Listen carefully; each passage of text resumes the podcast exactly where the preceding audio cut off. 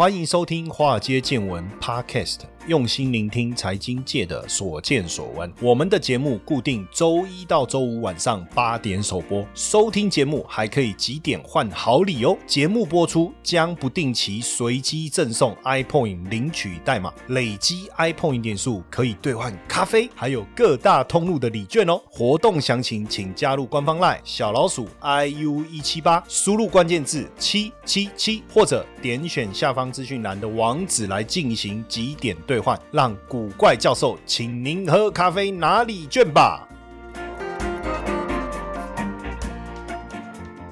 股票市场千奇百怪，见怪不怪。大家好，我是古怪教授谢承彦。最近很红的一个游戏叫鱿鱼游戏。哎，坦白讲哈，我第一次听到这个名词是我们要去录影的时候呢，然后制作单位问我说：“老师，你有没有看过的鱿鱼游戏？”然后我第一个直觉是因为我没看过嘛，然后他就说这个是最近很红的一个游戏嘛，我就问他说：“没有，这是一部韩剧。”他说他们想说从这部戏去跟投资试看看能不能有一些连结，比如说从电影里面学投资之类的。概念了哦，那我还没看，那时候我也不晓得。我第一个想法说鱿鱼游戏，那意思是比如说烤鱿鱼吗？我第一个想到是垦丁那个大只的烤鱿鱼，我想的是烤鱿鱼的游戏，那很像我们中秋节烤肉吗？还是怎么样哦？后来就就除了就是我我讲制作单位在在问这件事情之外，我又听到一些又又脸书的同学们在也在聊到鱿鱼游戏嘛。说真的哈，我这个人也是这样，我对于新新资讯的这种渴望啊哈，就让我觉得说。哦，不行不行，行我一定得查一下这到底什么。当然很好查嘛，你就手机拿起来，反正你就在搜寻的地方就打“鱿鱼游戏”这四个字，对不对？就跳出一堆资讯了。然后我一看，我才发现说，哈，这就是韩剧啊！哦，很像那个之前那个什么《纹身左》，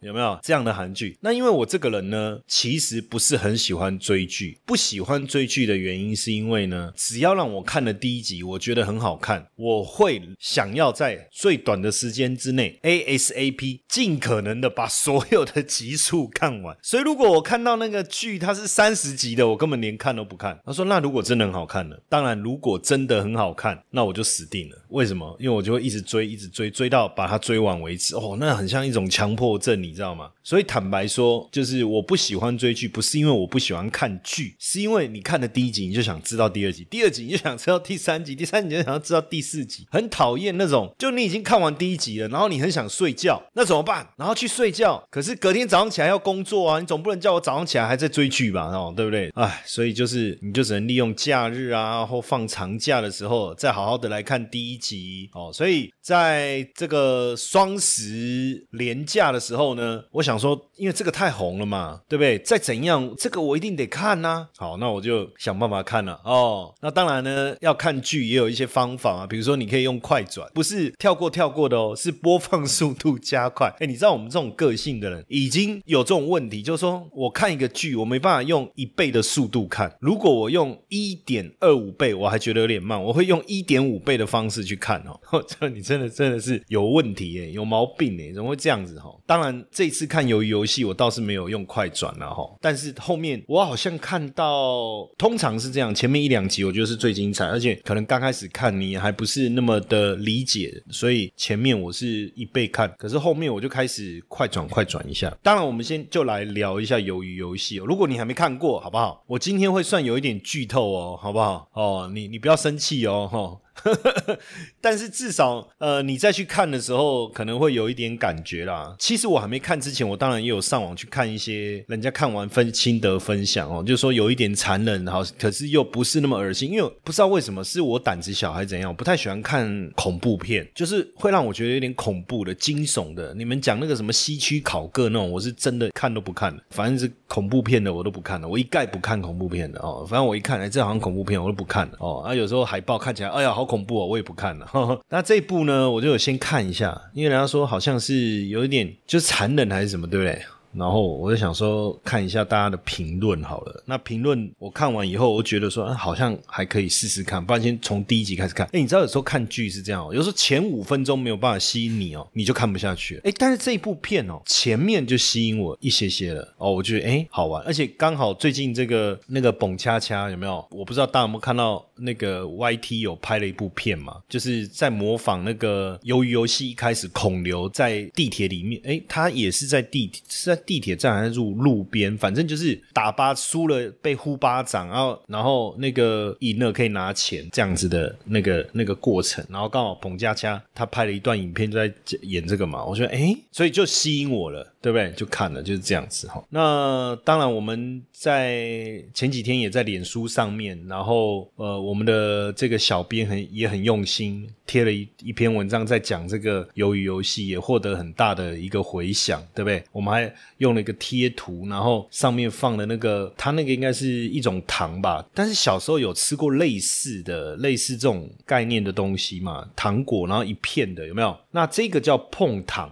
这个叫碰糖，可是台湾好像没有这个，但是有类似的。对不对？我不知道大家我们小时候有没有吃过，那有点像是那个麦芽糖的那种薄薄一片的那一种，也有点类似的哈。那如果你还没有看过哦，我觉得可能应该要想办法赶快看 这部是超暴力惊悚哦，超暴力惊悚哦。这种片的类型其实并不少，但是我觉得蛮有冲击力的啦，因为这里面呢有四百五十六个人哦，因为欠债，反正他的人生都是遇到很大的问题，不是欠债，反正就是。很绝望，然后被引诱来参加这个生存游戏哦。那如果输了怎么办？其实参加游戏的人一开始都没有想那么多诶，因为一开始他们玩一二三木头人，一二三木头人，大家一定都有玩过嘛，对不对？那当木头人一二三木头人，对不对？讲完会转过来嘛，你就不能动嘛。那被他发现你动怎么办？那我就小时候我们在玩这个，我们也小时候也玩过嘛。我不知道年轻一辈有没有玩过啦，但小时候我都玩过这个游戏。那你就淘汰嘛，就这样而已嘛。那你知道在这个戏里面一开始也是啊，大家想说啊一二三木头人，那然后你头转过来我动啊，那又怎样？不就淘汰吗？不是诶，他就说胖，他一开枪就把他给杀了呢。然后其他人说真的还是假的？就果然真的被杀死以后，大家吓到那那一幕，我就觉得从那一刻开始，你就会被这整个剧给吸引了哈，给吸引了。那当然里面就开始过关斩将，一关一关都是小时候会玩的游戏。但你知道，我觉得这里面有一个很有趣的一个点，为什么大家会说这部戏是不是可以拿来给我们好像做投资的一个形式？因为呃，会想要参加游戏的人，当然都是因为觉得说参加这个游戏可以赚到很多钱。那因为他人生欠了很多债，他有一个原因嘛。好，那这个游戏呢，因为有人死了。那其实一开始他们有签一个切结书，但这切结书里面有一个点非常的重要，只要所有参加者哦有一半以上的人不同意这个游戏继续进行，那这个游戏就结束。但是呢，这个奖金呢就会分给被淘汰的人。那因为一开始没有人会知道奖金是多少，你知道吗？就有人提出来说。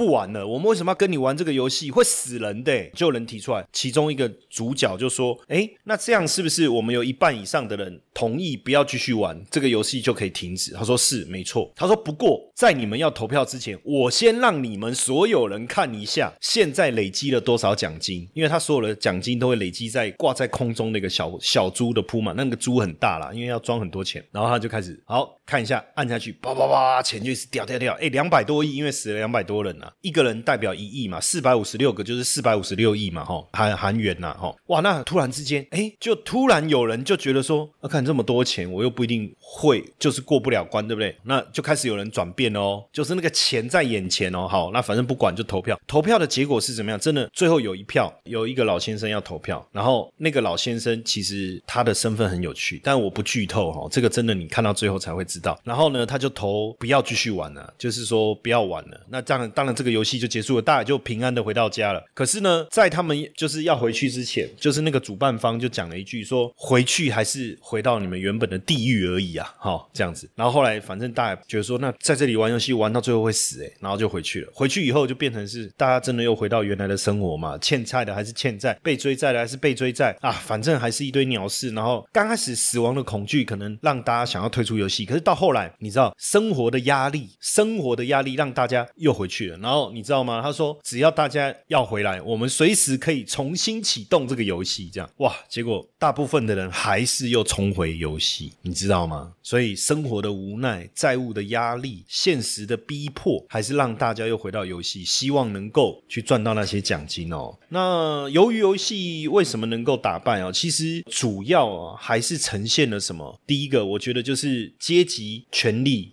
人性的弱点哦，那这一部戏当然跟过往韩国影视作品其实很不一样啦，因为过去你看《寄生上流》啦，《失速列车》啦，也获得很大的支持。那但是这部片哦，我觉得呃闯关这个，然后没有过关的人被弄掉，我觉得不是重点，而是说在这当中，其实这个剧情哈，就是一关一关的一个呈现，会让人家想要赶快知道下一关他们要过什么关，然后怎么过，没过没过就是死嘛，你就不会。去想说没过会怎样，反而你想知道是什么游戏，然后怎么过关这件事情，其实在我觉得在整个观看过程中是扣着人心的这一段是整个扣着人心哦。那由于游戏到底有多红哦？根据这个 Netflix 的排行榜哦，那基本上呢，能够在 Netflix 称霸的影集，大部分都是美剧或者是少数的欧洲剧。那在由于游戏之前，最好的亚洲的影集是《黑道》。律师纹身佐，但我坦白讲，黑道律师纹身佐很多人都说很好看哦，甚至我去录非凡的时候，那个主持人也跟我说，哦，这很好看，他在追剧怎么样？但是，可是我看第一集都没看完，不知道，就就完全没有兴趣，不知道嘞。我后来还去看别人介绍，看完我说，哎，好吧，再试一次看看，还是看，还是没有办法继续看，就就这样子哦。所以现在变成一二三木头了。如果你之后看完这个游戏，你就会觉得那个那个恐怖哎，那个恐怖的点在哪里哈？那这部戏让在 Netflix 的韩国、日本、新加坡、泰国、美国、德国、英国近二十个国家拿下这个日榜的第一名哦。那其实在这之前，没有一部韩剧登上美国收看榜首的位置哦。那所以 Netflix 的这个影片出来，真的是创造很可怕的一个佳绩，对不对？哦，从这部电影带出了一个惊人的一个成果哦，惊人的一个成果。投资的魅力在于它能帮我们创造斜杠收入，但市面上的投资课程普遍都是理论教学，却缺少实物练习。台湾的海归操盘领航员招募计划启动喽！无论是否有经验，只要对交易有热情，现在将是你迈向顶尖操盘人的最好机会。除了谢承彦古怪教授亲自教授他十多年的实务经验外，还能和一群志同道合的伙伴们一起在投资这条路上努力成长。输入英文字母 VT 即可取得操盘领航员们使用的策略懒人包和线上说明会资讯哦。但我不晓得大家知不知道，其实 Netflix 最早最早的时候，怎么样串起来跟百事达之间的一个恩怨情仇哦？因为最早的时候，Netflix 曾经向百事达，我不知道大家知不知道百事达，大概是你如果是六年七年级生，我们讲西元好了啦，我不知道八年级生知不知道，但是七年级生以前的应该知道，因为以前我们是我我小时候是看那个贝塔 VHS 长大的，然后再到 DVD。这样子，然后等到后来有蓝光，其实大概已经开始 DVD 已经这个这个已经慢慢视为，然后后来大家就开始看影音串流了嘛，对不对？哈，所以我是有经历过那个百事达那个辉煌的年代哈。那时候台湾除了百事达之外，还有一间连锁品牌叫雅艺影音。如果你 你知道的话，就代表你跟我一样算是资深的了哈。雅艺影音呐，哦，那时候我们都会去百事达或雅艺影音租片。那其实，在百事达这个真的消失之前，Netflix 曾经跟百事达提过并购，然后包括呃亚马逊、包括沃尔玛都曾经加入过线上租片。那为什么最后百事达会输给 Netflix？是？是大家都没有没有人要推线上租片吗？还是就是说 Netflix 有有很有钱还是怎么样？其实一开始网飞创办人他因为忘了还百事达的片子，然后要缴滞纳金。我不知道大家有没有印象？以前我们只要晚还片会被扣钱嘛。然后因为你可能比如说像我我印象中雅艺都雅艺影也好都是。或者是百事达行，你就储一笔钱在里面，所以你你延后还，他一定有钱可以扣。这是一件很很糟糕的事情，因为有时候真的你就忘那个 DVD 租了回去放在那边，你自己也忘记了，然后你也忘了什么时候要还，所以每次租片都有一种心理压力，都想说租了赶快把它看完，要不然到时候又忘记。然后他被罚了四十块，所以他很很不爽。他才创立了这个网飞。网飞是一九九七年创立的哦，当然一开始也也也没有什么名气呢。他找了这个 DVD 播放器这样的一个公司去合作，然后等于是随着这个 DVD 的普及，让网飞打开了知名度哦。当然这个时候他们利用这个免费的优惠券，让网飞快速的起飞，可是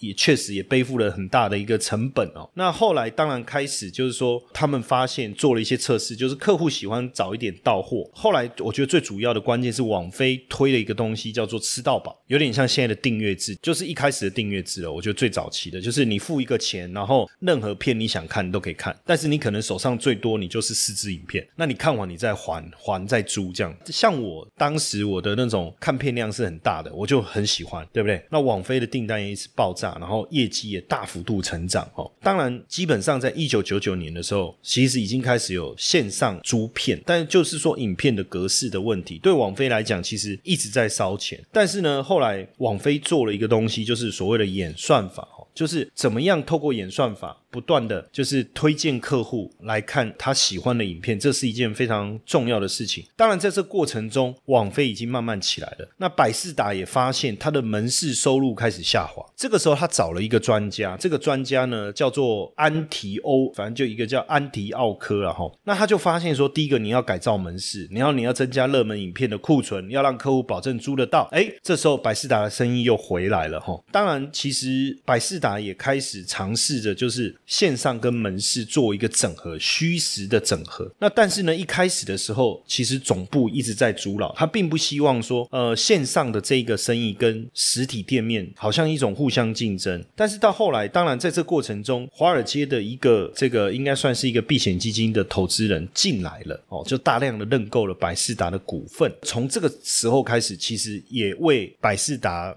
的。破产埋下了伏笔。那在这当中，当然因为对百事达的客户来讲，我刚才讲到滞纳金，也是因为这样，所以网飞的创办人才创办了网飞嘛。他们想说把它取消好。当然一开始要取消，其实有很多的加盟主或是其实是呃很抗争的哦，就是就是很多门市啊，不是加盟主，他是很抗争的哦。加盟商了，门市加盟商是很抗争的。为什么？因为有时候滞纳金是反而是最大的收入来源，因为客户忘了还了，就忘了还啊，就赚这笔。钱，可是后来当然他就还是取消，然后希望提升客户回来。可是在这中间呢，其实发生了一些事情。什么事情？亚马逊、沃尔玛决定加入战场。那对网飞来讲，如果亚马逊跟沃尔玛要加入这个线上租片的市场，势必是一个压力，因为他还在对付百事达。这个时候又有新的敌人进来这个战场，当然不好啊。当然他也找了亚马逊谈，也找了这个沃尔玛谈，但是也没有真正的一个合作。当然，他就压低它的价格，希望能够持续的把这个市场给吃下来。因为这时候就比看看谁的钱先烧完嘛，对不对？那这时候呢，其实百事达也发现说，应该还是要线上跟线下做一个整合。这时候他们也找到了一个方法，诶，然后也让很多的客户呢，能够透过线上的方式呢去租片，然后到实呃实体门市去拿。诶，会员开始回来了，会员真的开始回来了哦。回来以后呢，诶，这个。线上结合线下是一个很好的模式，比如说像沃尔玛，他们当时也想做线上，可是网飞一看，他你只是把呃线下的目录啊抛到网络上，这个不叫走线上啊。线上的意思是，你知道很多网络刚开始的时候，很多人做线上的这个页面嘛，他只是把这个实实体的这种 menu 啊、DM 啊扫描以后放上去啊，可其实不是这个逻辑，是我今天可以在里面点，我可以看分类，然后我可以。有没有推荐？有没有排序？因为其实网飞做了一些演算法，它能够帮客户根据客户的喜好去推荐客户有可能喜欢的片子，这个才是真正网络时代的改变嘛。所以当时网飞就觉得这个就不害怕了。但是因为百事达确实它的门市够多，客户够多的时候，它有一些价值。对客户来讲，诶，我可以在网络上搜寻，搜寻好以后，我再到门市去拿片，我就不用在门市在那边逛来逛去，逛来逛去，然后也不知道有什么片。以前我去租片，我觉得最大的困扰是什么？就是呃，我不知知道有什么片，然后我不知道什么片是热门片，所以我们只能看它放在架上哦，这是最新的，我们就看最新的，那就会花很多时间在那慢慢看片子。当然这也是一种乐趣嘛，对不对？看看封面，然后在那边逛。我那时候也很喜欢去逛 DVD 店，因为你就在那边看哦最新的热门影片，然后拿下来看看封面，然后好像也是一种乐趣。但是是不是真的每个人都喜欢不确定？也许有有的人他就想看什么片，你有没有？那有我就订，然后你们是到货我就去取。当然对公司来讲哦，库存的周转率更好；对门市来讲，客户的这个流量开始回来了。那对线上来讲，哎，结合了门市客户的名单，然后对客人来讲，客人比较容易选到他想要看的片哦，或是他对于骗子资讯的一个取得比以前更便利。哎，所以其实真的这时候看起来百事达没问题了，对不对？因为你知道，在这他们推出这个全方位租片方案之前，他线上的订户是一百万人，推出了全方位租片方案，就是我刚才讲的，就是线上线下整合这个概念，真的是必杀技耶。为什么？因为我刚才讲哈，在这之前他们的订户是一百万，你知道吗？六个礼拜就这个全方位租片方案推出六个礼拜，他们就多出了七十五万个订户。后来没多久，用户就突破两百万，所以这么夸张的速度，其实就威胁到网飞。网飞也决定再跟百事达谈一谈，有没有机会？当然，这时候百事达会觉得说，呵呵呵，你什么东西呀？是不是？哈哈，你要跟我谈什么？有什么好谈的？对不对？当然，这个有时候这个风水的扭转啊，为什么呢？因为呢，关键的一刻来了，就是我。刚才不是讲那个一个避险基金去投资那个那个百事达的股权吗？就是这个伊坎啊，哈，这一位啊，哈，那他进入了董事会嘛？因为你投资股票够多，你就进入了董事会。那刚才我们不是说，呃，百事达为了扭转整个整个营运，找来了这个安提奥科有没有来当这个执行长？那你知道当时其实有跟他提说，如果你达到目标，我会给你七百六十万美元的奖金。七百六很多嘛？你像算大以现在讲，大概反正就大。概两亿台币嘛，对不对？很多钱嘛，吼。那说真的，吼，这一位执行长呢，有没有达到目标？有啊，他不是扭转了整个百事达的营运的状况了吗？达到目标啦，也反转了，顾客流量也增加啦，百事达就要翻身了。结果你知道吗？这个伊坎呢，他既然说我不想给他这么多奖金，我要砍掉他两百万美元的奖金。结果你知道吗？这一砍呢，这个执行长不爽，他直接说：“你把支票拿回去啊！”那这样他不是一毛钱都拿不到？没有啊，他就找了律师。就告百事达，好到这里告一段落，对不对？因为安提奥科当然就离职了嘛，同时也告百事达嘛，对不对？其实所以本来他要反转了嘛，对不对？已经走到一个境界了，搞不好真的那时候这个安提奥科没有走，继续这样玩下去。也许就不见得网飞今天会这么大了哈，百事达搞不好也还在，不晓得。因为后来他们找来一个谁，找来一个找来一个 Seven Eleven 的前执行长来担任新任的执行长。那这个当然他在 Seven Eleven 待这么久，你知道他做了什么？他说就完全比照 Seven Eleven，把这个租片的门市打造成娱乐中心，还提供披萨、饮料这种 iPad 这种电子产品，对不对？然后本来应该要缩减门市的嘛，因为你慢慢的走线上，你门市就不要。那么多，他还说不行，不可以缩减哦，而且呢，你要提高这个订购的价钱，你要去跟大型电子商场合作哦之类的。反正他认为说门市就是一个娱乐中心，大家会到门市来玩。其实你你像如果他现在还在，然后吐血，你疫情啊，谁跟你去门市啊？对不对？谁去跟你们试玩呢？当然，反正到最后就百事达就破产了嘛。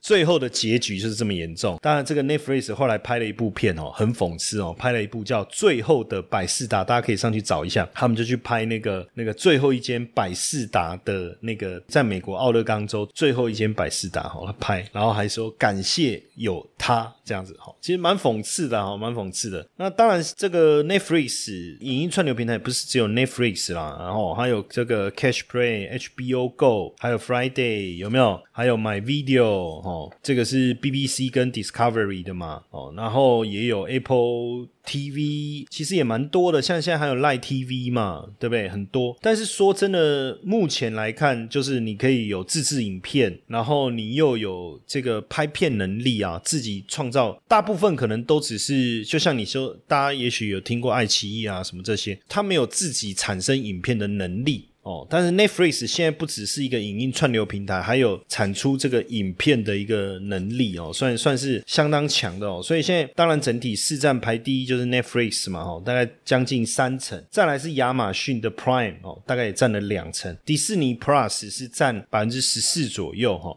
那所以从这样来看，当然呃最强的还是这个 Netflix 哈，还是 Netflix。那也确实哈，就是从 Netflix 的这个会员人数的成长，在疫情期间会员人数的成长，还是说整体市场股价的一个变化哈，让大家也看到了像 Netflix 这样子的公司的一个这个叫做什么，它发展的一个韧性啊，也也也让我们看到新时代。哦，新时代的来临，新的产业发展过程中，千万不要瞧人家不起啊！为什么？因为有一天也许他就把你给干掉了，对不对？那早期的时候，Netflix 股价，你看在最早的时候，在二零零二年的时候才一块二一耶，哦，那现在已经涨到突破六百三十二块了。那如果疫情期间的话，二零二二零二零年之前呢，最低点呢是两百六十三块哦，所以那个时候如果来买哇。报到现在也是不得了。那大家本来认为说这个疫情啊，就是过后居家上班这件事情会告一个段落，对不对？大家也都不会想要一直待在家里。但没想到最近股价又创新高。其实我觉得这样一个过程，应该是说，因为疫情的关系，让整个电影业哦，或者是说看片的这个娱乐片的这个生态，或是追剧的这个生态，产生了很大的改变。但不代表就是说疫情假设真的。消失了，我们就一定会回去电影院了。为什么呢？我举个例子，像最近有很多好片嘛，那说真的很忙嘛，那要去看电影，你要配合电影院播放的时间。我们先不要讲说回去电影院要不要梅花座，要不要戴口罩这件事，我们就就讲说啊，去电影院当然荧幕很大，很享受。可是有时候我们就只是也不确定这一部电影好，这部片到底好不好看。就好比大家去看那个就就是零零七嘛，对不对？没有时间去死啊，哦不，No Time to Die 嘛，摩西干糖戏这部片。那你知道我看的结果，我是。觉得说啊浪费钱，花了两个多小时啊！你实际上这电影真的好看吗？那现在当然你可以在很多的平台透过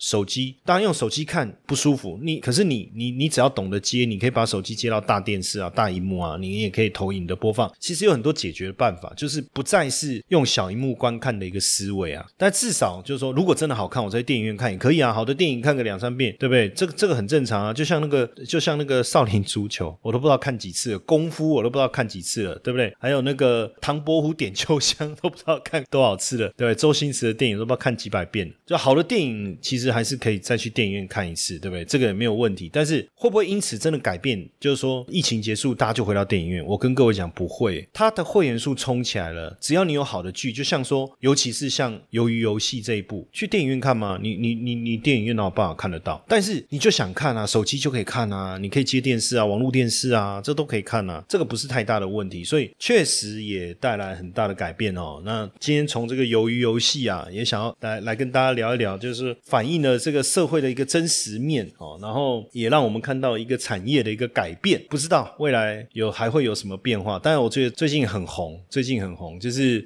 呃，很多人也在那个那个怎么讲模仿 鱿鱼游戏。我本来想说搞笑，跟我们那个 J J 老师也来搞一个鱿鱼游戏，可是后来想要算了，因为他要打巴掌。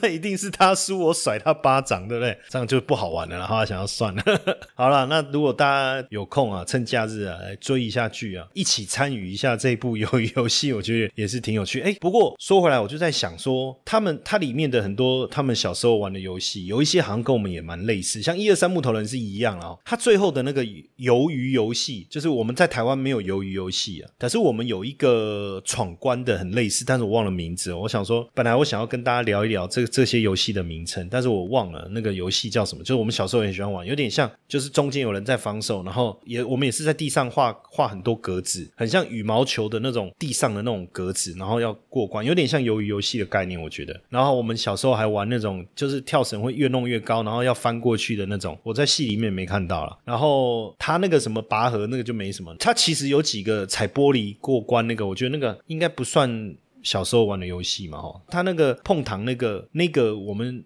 小时候有类似的，还有像捏面人有没有？还有吹玻璃糖那种有类似的，但是好像又不太一样。然后还有小时候有什么游戏，我最记得就是有一种类似，就是用手刀。就是互相砍来砍去，然后要救人的那种这种游戏，大概类似这样。这想一想也也蛮有趣啊。现在的年轻人当然都不玩这些东西了嘛，对不对？现在的韩国小孩子搞不好看到这些游戏应该也没感觉，反正就在看一部戏，他们应该也都不会玩这个游戏了。不过有时候就是借一些机会来来怀念一下那个小时候的时光，因为时间过得真的是太快了，对不对？有没有这种感触？好不好？哎，实在是。你时常听到财富自由这四个字，却不知道实际上该如何达成吗？每天上下班规律作息，是不是已经觉得疲惫不堪了呢？常说投资理财很重要，但是该从哪里开始入门呢？比特币投资，相信大家都有听过，但是却不知道该从何开始。因此呢，我们开设了一门比特币新手变行家，听名字就知道你是新手，也适合上课。除了有完整的基础策略课程两百分钟，还有一百分钟的实战直播，每个月可以让大家在线上和老师一同练习。另外，古怪教授还额外提供学员免费申请十 USDT 的奖学金。这么完善的课程，你还在等什么？课程原价六千六，现在五折优惠，只要三千三！立刻加入官方 LINE 小老鼠 iu 一七八，输入关键字 BTC，取得课程优惠资讯，还送你免费的比特币教学懒人包。